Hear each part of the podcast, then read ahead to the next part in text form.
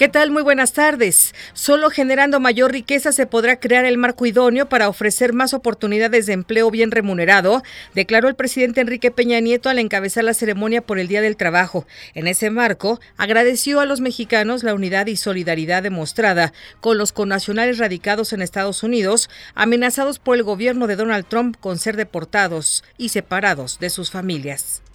Para sortear estas adversidades, la única respuesta viable estaba en los propios mexicanos, en nosotros mismos. En todo el país surgieron voces en favor de la unidad nacional. Unidad para demostrar el valor de nuestra gente y el orgullo de ser mexicano.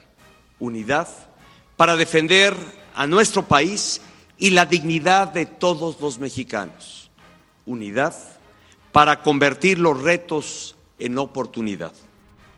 En este marco le comento que se han realizado varias marchas para conmemorar el Día del Trabajo. En este marco, el Congreso del Trabajo se pronunció por mejorar el poder adquisitivo del sector obrero, mientras que el secretario de Acción Nacional Política de la CTM, Fernando Salgado, dijo que no habrá desarrollo en el país sin un salario digno para los trabajadores. Le saluda Nora García.